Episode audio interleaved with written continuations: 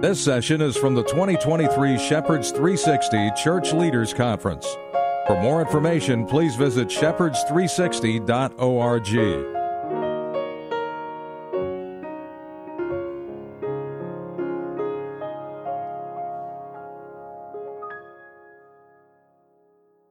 So let's begin with a word of prayer. Our Father, we're so thankful in your word. You have so clearly told us who we are, why you made us, how you made us, and what you intend. So that as Christians, we live in the blessing of knowing what the world seems to be at a loss to discover.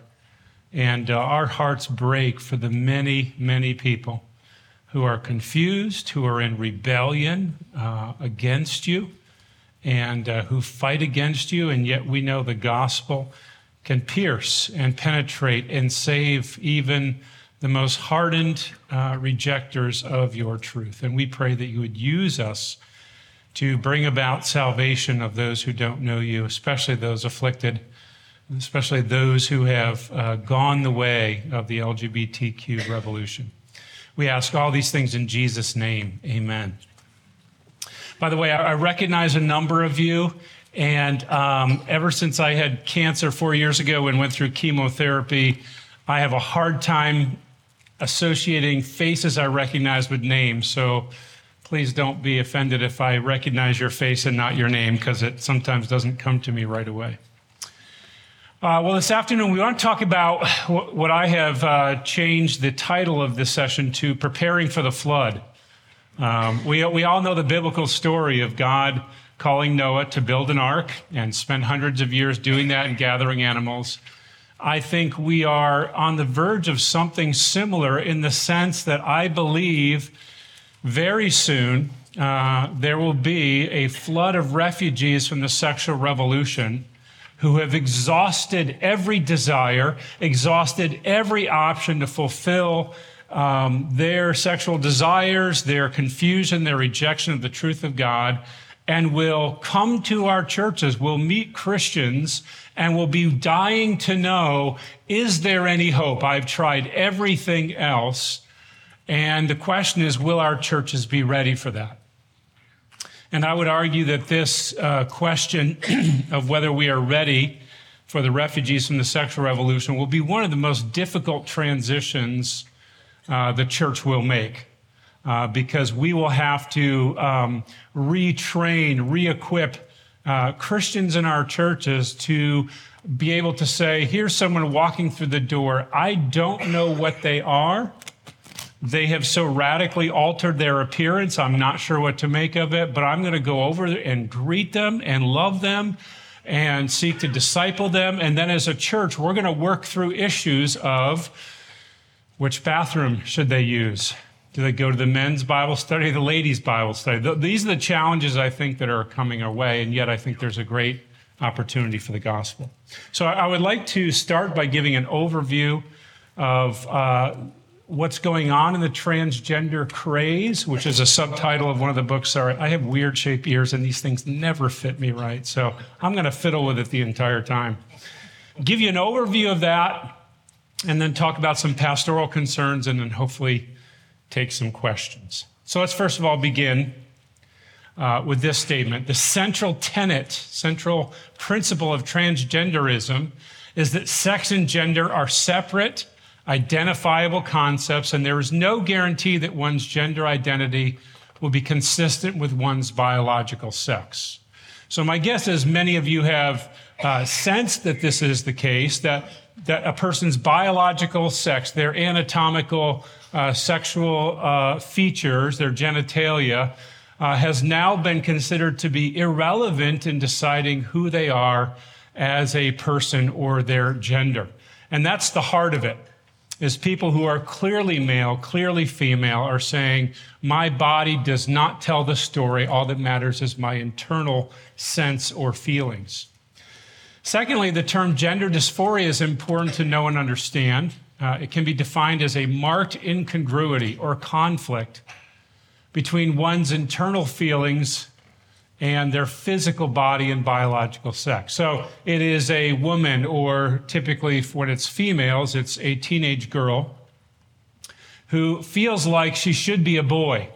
So she has a female body, and yet internally she feels like she should be a boy, or typically a man, uh, because there's a difference in when people first experience gender dysphoria. Uh, most typically females, it has become now just in the last few years teenage, uh, adolescent. Uh, for men, it's typically older, but there's someone who is male in all their bodily features and feels female internally.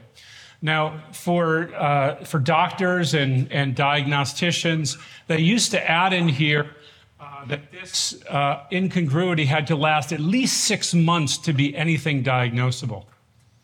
That's gone. That is gone. Now, the general recommendation is any feeling or sense that this is the case ought to be immediately uh, counseled and pushed then into a dramatic change of chemical or surgical intervention. Uh, so, even among those who first defined uh, gender dysphoria, they've gotten rid of that whole idea of a six month waiting period. At the heart of the transgender movement is the radical claim that people are what they are, or people are what they claim to be, regardless of contrary evidence. So here, here's something interesting. In apologetics, for many, many years, Christians have been trained to deal with modernists, people who say, Give me evidence for the existence of God, give me evidence for uh, the resurrection of Jesus. And we've been trained, Josh McDowell, um, others like him. Here's evidence that demands a verdict. Here's all the historical evidence. And we, many Christians have worked on that and they have that library in their head. So if someone asks for evidence, they can give arguments. Do not think for a moment with the LGBTQ revolution, transgenderism specifically, that evidence matters at all. We are, we're dealing with a postmodern phenomenon where the outward world is to be distrusted we're to be suspicious of it. It is about an internal feeling, an internal sense, and you cannot argue against that. All right, if you've ever had someone, you know, me, the typical male, my wife gets afraid of something, I say, don't be afraid of that. and I have no concept of fear in this situation, but she does. And I have a hard time even imagining. That, that's what we're dealing with is people that you can say, uh, but honey, you're a girl, obviously. You have girl parts. You're obviously, it doesn't matter. In the postmodern mindset, all that matters is your internal sense of right and wrong, your internal experience. Some statistics here 75% of new transgender cases are adolescent girls convinced they are boys. This is known as rapid onset gender dysphoria. 75% of new transgender cases are teenage girls. Uh, whereas with men, it typically is later in life, or at least into their 20s before they sense that, sometimes much later. 80 to 95% of minors with gender dysphoria will resolve their dysphoria by the age of 18 if they are not pushed into some kind of treatment. Think about that. I've, I've found this, uh, this figure in multiple studies, multiple people cite it. 80 to 95% of those who struggle in their teen years or even their uh, pre adolescent years that feel this sense of confusion if they are not pushed into something, given puberty blocking treatments, given cross sex hormones, given surgery, encouraged to, to wear a chest binder. If there's no intervention, almost all of it will be resolved. 40% of trans people have attempted suicide. This, this is staggering. This is so many more times higher than any other demographic group in the United States. And of course, the way the, uh, the dogmatists of the transgender movement tell us it's because you Christians, you parents, don't accept them, and therefore you are pushing them to suicide. Now, are there cases where perhaps that's happened? Sure, uh, no doubt about it. But doesn't it seem more likely that after years of trying to become something you are not, trying to deny the physical reality of your body, and not just your body, but your internal emotional sense of male and female, fighting against that and coming up short and finding no happiness, maybe that could possibly be the cause of that. I, I would argue it is the main cause. Transgenderism, even more than lesbianism, homosexuality, bisexuality is a rejection of creation and God's design. Think about it. This is what makes the T added to LGB so weird. To have lesbians, you have to have decidedly clear female people, women, right? We all know what the definition of a woman is now after Matt Walsh's uh, movie, right? we know that now. To have lesbians, you have to have women. To have homosexual or gay men, you have to have men. To be bisexual, that means that you uh, are attracted to both men and women. Those all require a binary, right? Male and female. And somehow transgenderism gets patched onto this, which denies there's any such thing as gender. It's a bizarre union or cooperation. Transgenderism depends on a corruption of language. It is what we might call late stage postmodernism applied to sexuality. That is, if you're thinking, Mark, oh, I have a hard time just keeping up with the terminology, that's on purpose. This is not by accident that the terminology changes regularly and what used to be okay to say is not. They're doing that on purpose to keep everyone off balance to make you constantly feel guilty that you called someone the wrong thing so that you will feel a sense of guilt if you don't fully embrace it. It's entirely on purpose. Just look at the case in 2020 when Amy Coney Barrett was being vetted for the Supreme Court. And in her testimony, she used the word sexual preference sexual preference, which up until the day she gave that testimony in Merriam Webster's dictionary was considered an optional, acceptable term to use.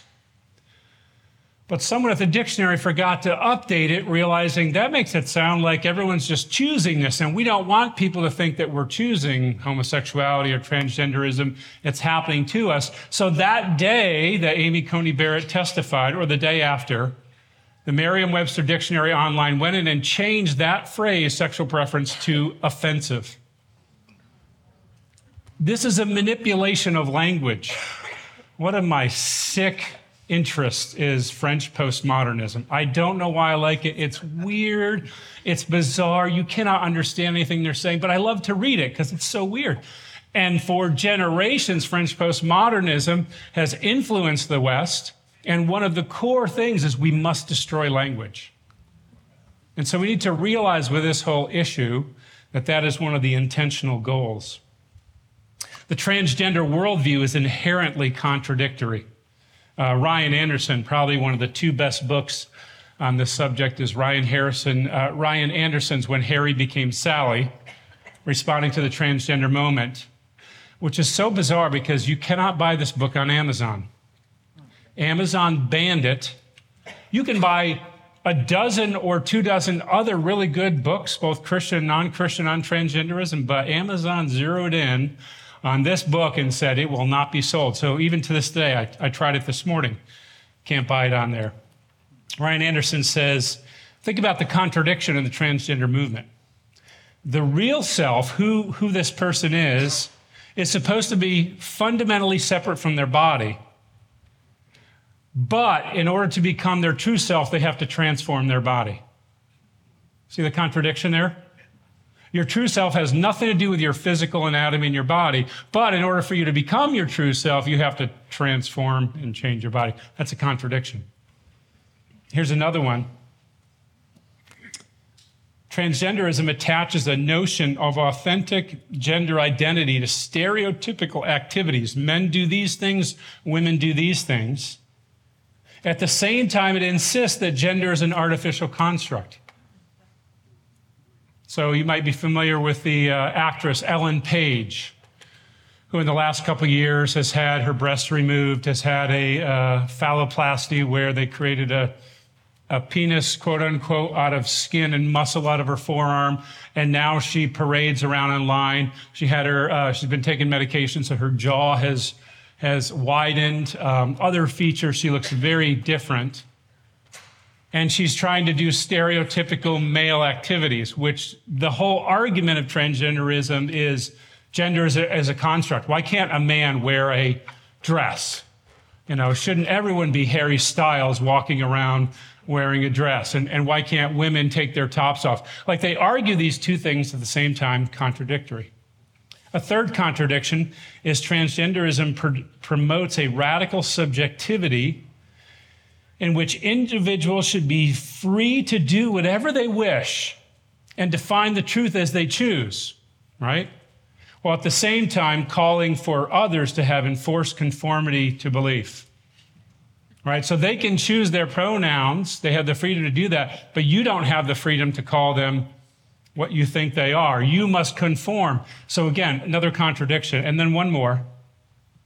On the one hand, trans activists want the authority of science as they make metaphysical claims about gender. Science tells us gender is such a con- just a construction. On the other hand, they deny that biology is destiny.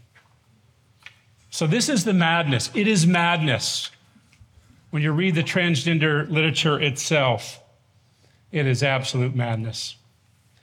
Eighthly, transgenderism sees natural body processes as problematic rather than God's design for blessing way more than homosexuality and lesbianism. Transgenderism tries to deny every single thing about Genesis 1 through 3. Uh, and, and, this has been going on for a long time. You know, back in 100 years ago when Margaret Sanger was around, she was trying to separate sex from procreation or conception. And then we moved forward in time, and with technology, now we can uh, separate uh, conception from sex, where we can have children created in a petri dish. Uh, we'll talk about that sometime. I won't, but I love talking about in vitro fertilization and the problems involved there. Not that I'm against it entirely, but kind of landmines. And eventually they're talking about we're going to separate our bodies from sex. Like there's separation of all these things God intended to be together. Transgenderism wants to deny that there's male and female, wants to deny that there's any given design or role in these distinctions. Folks, what God has given to us in our distinctives as male and female is for our blessing. Now, can it be distorted and misused and corrupted? Oh, yeah, like everything else. But when we use our maleness and femaleness, when we understand masculinity and femininity in the way God intended, it is for our blessing. Transgenderism rejects all of that. Transgenderism is essentially existential that says you don't have a human nature given to you by God. You just find yourself existing and have to decide what you do. Your body is raw material. As, uh, as one recent um, book by Mary Harrington called Feminism Against Progress. She says the, the world likes to treat our bodies as meat Legos. Meat Legos. My son growing up loved Legos. Why? Because you can pop a brick off, you can build new things, take it all apart. That's the way transgenderism treats your body. You can do whatever you want, carve yourself up, take medications to change you because your body is interchangeable parts, like the little Lego men. You know, you can have a Chewbacca head and a stormtrooper torso and Luke Skywalker's legs. No problem with Legos. It does not work that way in nature.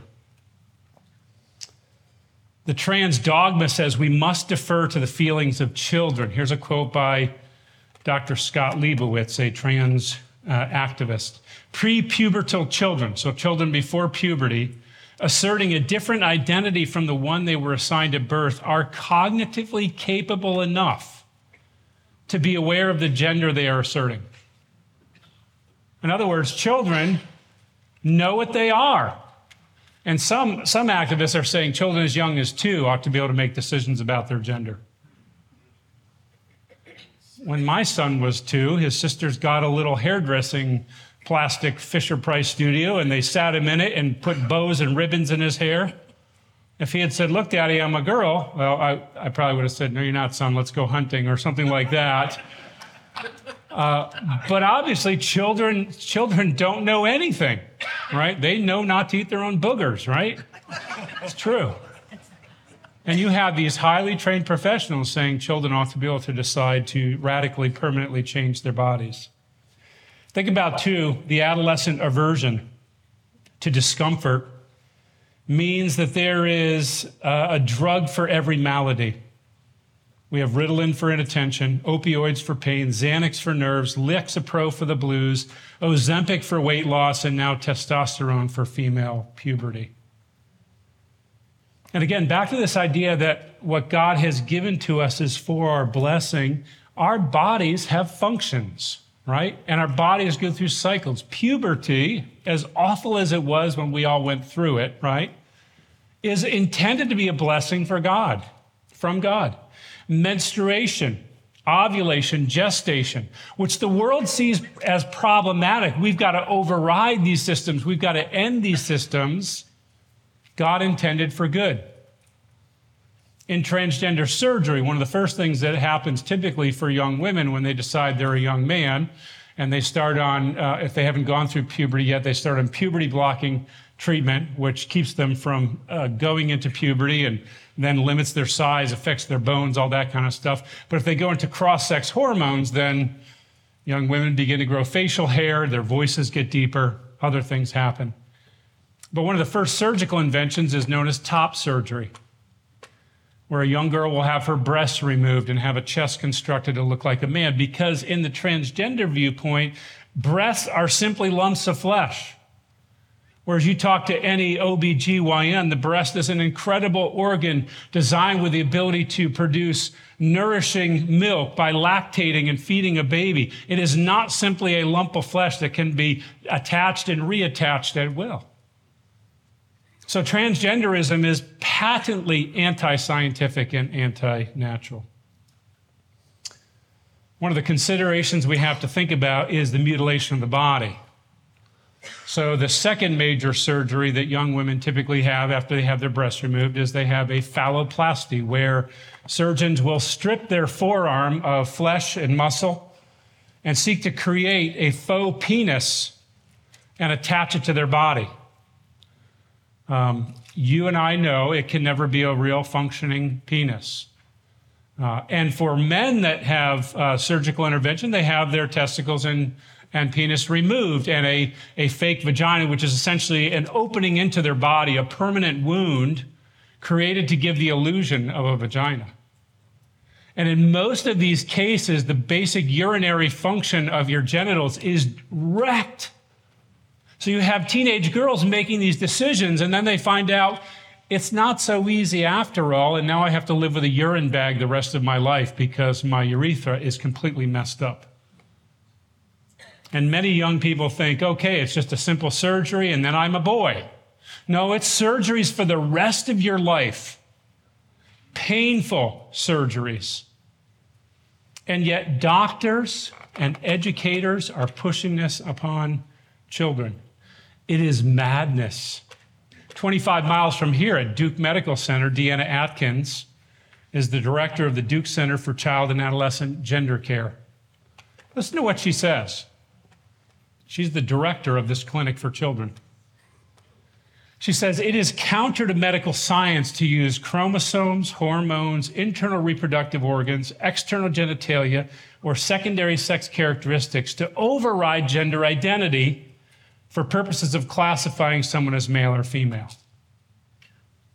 It's counter to medical science to look at a child's body and say male or female. You are anti science. You are a science denier if you do that. This woman, less than 25 miles from here, is running a medical center where children are getting carved up every day. This is what we're dealing, and this is happening all over the country. I think in uh, 2004 there was there were two gender clinics in the entire world. Now there are over 100 here in the United States alone. And uh, I think I have a statistic somewhere in the notes here $632 billion a year industry, transgender medicine. You, you think money might be involved, possibly? I don't know, just a guess. If we had time, we'd go into the philosophical background of that. You can read Carl Trueman's book, The Rise and Triumph of the Modern Self, to, to read that. Or if it scares you, get his little short book, Strange New World. It's, it's also very good. So, what are some considerations? The mutilation of the body. You can go online and look in Google what happens when they seek to uh, change male into female. It's, it's butchery. It is just butchery. And many of these uh, people think that, you know, one, one and done surgery, and I'm going to come out with a fully functioning body of the opposite sex. It cannot happen because to your very chromosomes, you're male or female. Here's another consideration the transformation of medicine. Leon Kass, who's an outspoken opponent of transgender medicine, doctor, not a Christian, says the implicit and sometimes explicit model of the doctor patient relationship is one of contract these days. It's not supposed to be that. The physician, a highly competent hired syringe, as it were, sells his services on demand, restrained only by the law. Here's the deal for the patient, autonomy and service. For the doctor, money graced by the pleasure of giving the patient what he wants. And many transgender activists will say medicine is there to satisfy our desires. It's not there for healing. It's there to satisfy our desires. In my next session, I'm going to talk about uh, the ethics of organ transplantation. Early pioneers of organ transplantation were a little bit nervous. They said, if we take a perfectly healthy patient who wants to donate an organ, we're doing surgery on a healthy person. That's never been done before. Well, guess what? Transgenderism makes, makes that concern uh, to be a, a, school playground kind of concern because now we are carving up healthy bodies for no other reason than simple desire. Let's move on to practical, and then we'll take questions. Oh, I've got hours and hours worth of material here. I wish I could give you, but we can't. Uh, first of all, how do you prevent a transgender craze in your church? I, I get the word craze from a book. I, I left the cover at home, but one of the best books on this is by an unbeliever, Irreversible Damage. I'll put a slide up with the, with the picture of the cover on just a moment. Irreversible Damage, Abigail Shrier. The uh, subtitle is The Transgender Craze Seducing Our Daughters. I can't imagine anything worse than in your church seeing a teenage girl struggle with gender dysphoria and then making the decision to proceed with this. In many places, parents have no say anymore. You oppose it as a parent. I think this just was passed in Massachusetts. If you oppose transgender care, your child will be removed from your home. I think this is already happening in California. And so parents are between a rock and a hard place. You're also well aware that in schools, uh, schools are instructed if a child wants to change their gender, you're not allowed to tell the parents. And this goes way beyond just transfer of gender. Where I am from, Lancaster, Pennsylvania, pretty conservative area. The Amish are all around us. Uh, one of my students told me his sister teaches at a local public school, elementary school, and they have a kitty litter box for one of the young girls who thinks she's a cat. And when the teacher calls on her, she meows, and the teacher says, Wonderful, great job, Sally. Uh, thank you for solving that mathematical equation. And she goes to the bathroom in the litter box. All of this is connected. And if we think that's bizarre, we really shouldn't think that the transgender thing is any less bizarre than that. So, what are some things that can be done? Very quickly, we need to warn of the dangers of the internet. In this book, Irreversible uh, Damage, and then a more recent book, Lost in Transnation, by a child psychologist. They say overwhelmingly studies show that, um, especially with prepubescent and adolescent girls, transgender transformation happens after sustained time on the internet. You can go on the internet and find full grown adults, adult men, teaching your teenage daughters how to transition, how to, how to hide it from you, and saying, listen, your parents aren't going to understand, they're going to reject you. I'm here for you message me and we'll get together. That used to be cause for concern, but now it is protected speech. Uh, I, I tell people if you give your children and teenagers access to a cell phone, uh, you will reap the whirlwind. But everyone's doing it. I know, but you have to be concerned about your kid. Unfettered internet access. I mean, you, you we, we don't have to go on a rant about how um, depraved our world is today. Secondly, we need to equip parents, pastors, to catechize children in biblical worldview. I grew up independent Baptist. Catechism was for the Catholics. We left that behind when we came to Christ. It's one thing the Catholics got right, and the high Presbyterians and the Anglicans.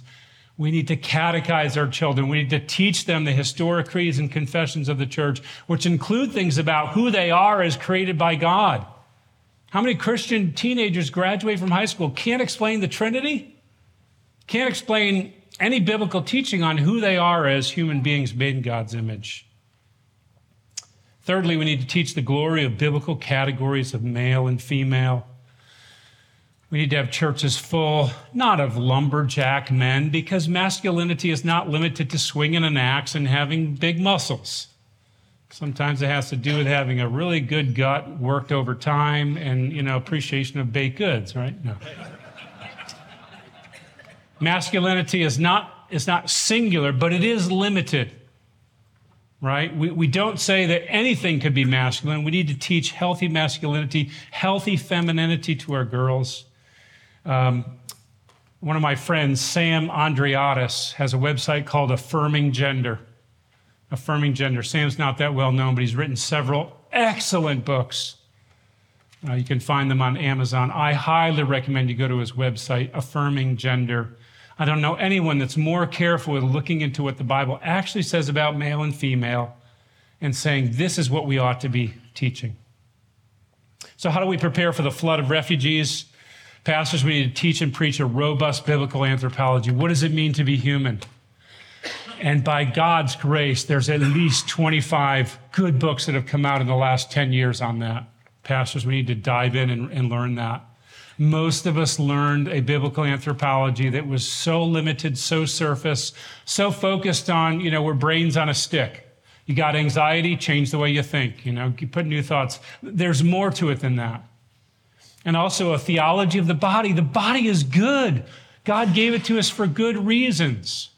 And there are limits to the body, and there are ways we should handle our body, but we need to teach this because otherwise, our children and our adults will be catechized by the world. Train your most compassionate, wise people on how to care for transgender people who come to your church. We all know we have people in the church that should not be the ones to go greet the transgender walking in the door, right? God bless them. Uh, But my guess is every one of you in church have people that are patient, they're tolerant, they're loving, and they speak the truth in love. You probably need to pull them aside and say, listen, we got to find some training material because at some point someone's going to walk through the door and we need you to be there to say, hi, how are you? Come sit with me. Tell me about yourself. And and to make that person, because that person could be, could be on the verge of suicide, could be on the verge of despair. They've wrecked their bodies, they've wrecked their appearance, and now they're just wondering, maybe, maybe Christianity has an answer. We need to be ready for that. From parking lot to membership, we got to think through this. Let's say someone who has totally destroyed their body surgically and chemically gets saved, and now they're growing in Christ and they want to join. Have we prepared our churches for saying, you know what, folks, many of us have infirm bodies and we're waiting for the resurrection. Uh, this brother here or this sister uh, will readily admit that in their rebellion against God, they did things to their body that they now regret. And we're going to love them and help them along the way, and they will encourage us, and we will be ready for when Christ comes and we, our bodies are resurrected and transformed, they'll be made whole again. I don't know many churches that are there yet and ready for that. We need to teach compassion and discipleship for gender dysphoria, for those who are confused, the same way we do for same sex attraction and heterosexual lust. And overeating and sinful anxiety and covetousness, right?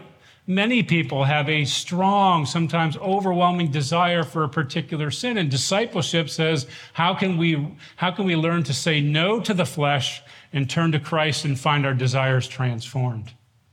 We need to do the same with those who are confused. And we need to call, finally, for holiness and dying to self.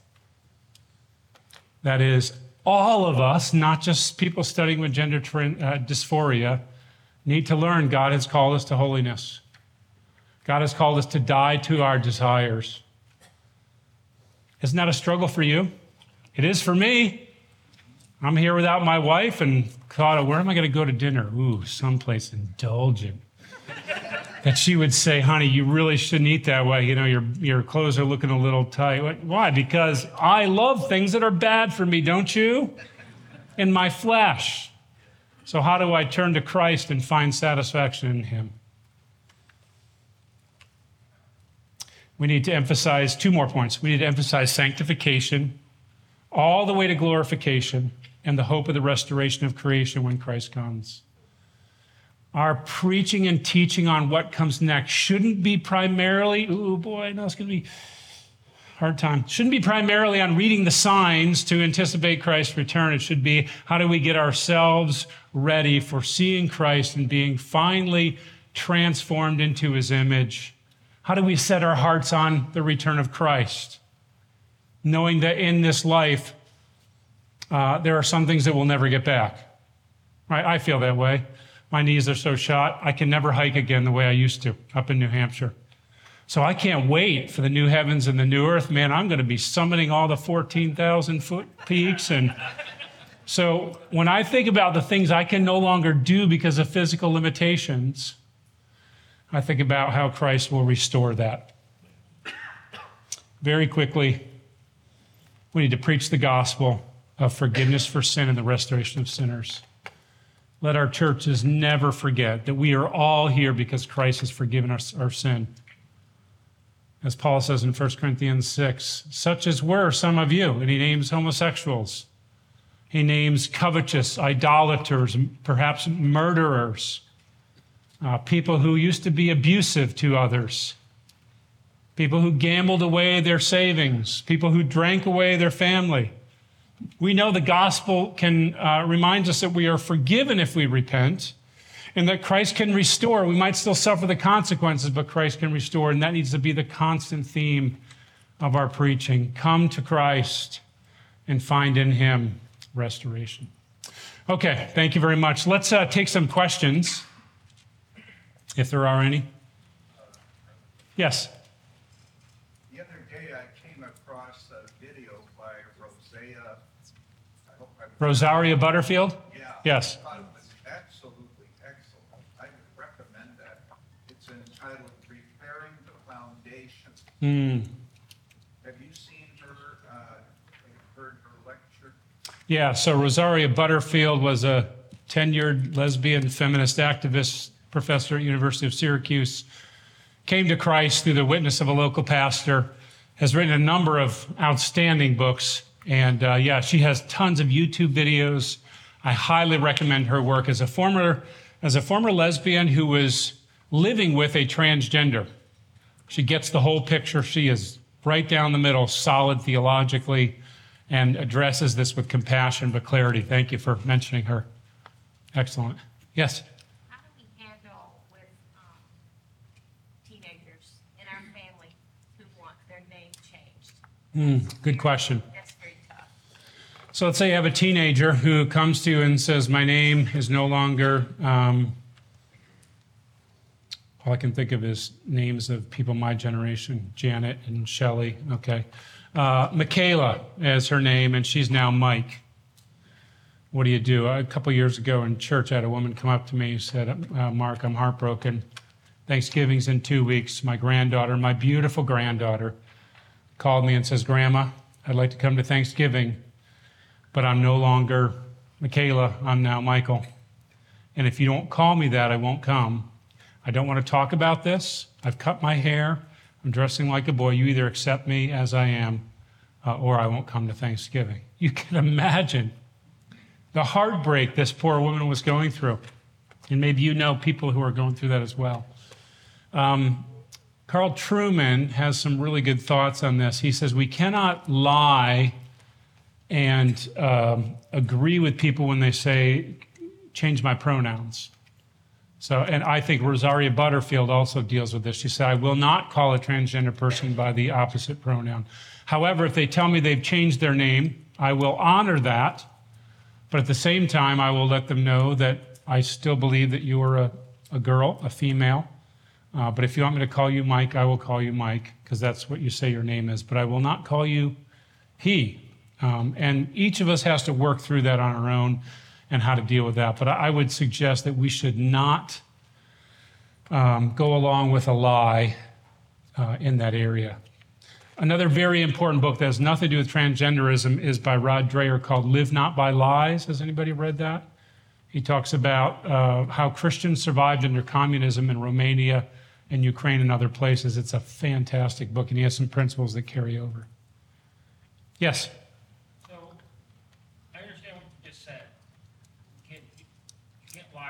Right. But I've got in our church, as a man that works with youth and works with young adults, I get two sides of the camp going on. I've got adults that say you need to be straightforward with them, tell them the way it is. They're an abomination. Mm. We've heard the arguments. But on the other side of the table, I've got people going, you just, and I'll be quite honest with you, I have a friend of mine that lives here, that I went to a Christian college. He and I ministered together for four years. We traveled the world presenting the gospel. And he lives an alternative lifestyle. I've been told by both sides of the camp, don't call him to have dinner with he and his partner. Oh. And on the other side, I say, I need to love him and show him compassion. So where did he draw? I'm, as a pastor, as a preacher, as a teacher, I teach the truth. Mm-hmm. It's a great question. So can I can I summarize it and answer it just for the sake of time?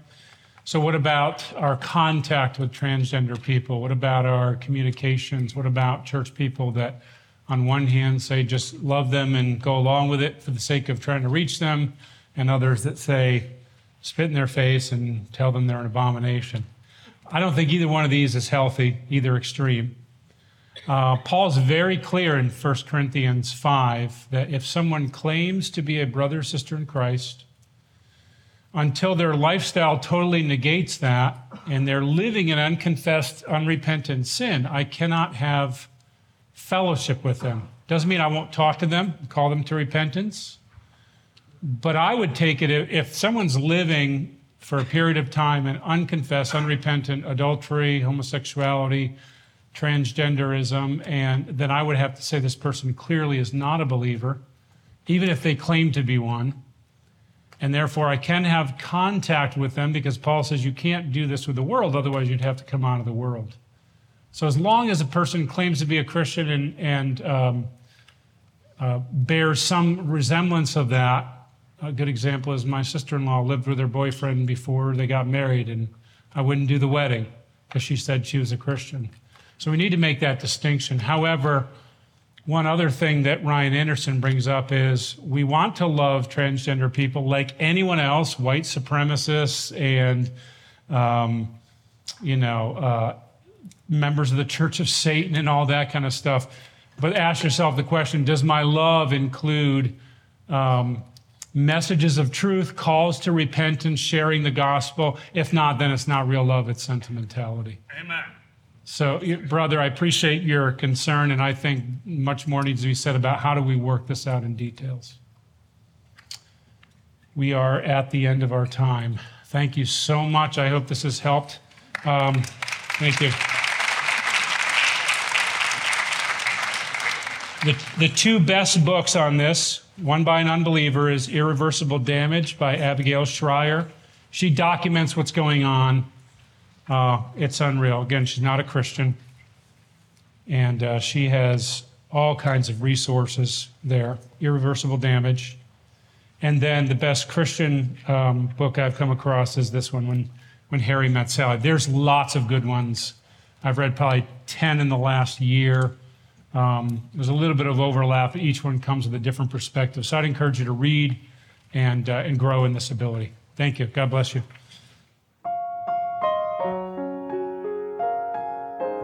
Thanks for listening to this session from the 2023 Shepherds 360 Church Leaders Conference. This material is copyrighted and may not be altered or sold. For information, please visit shepherds360.org.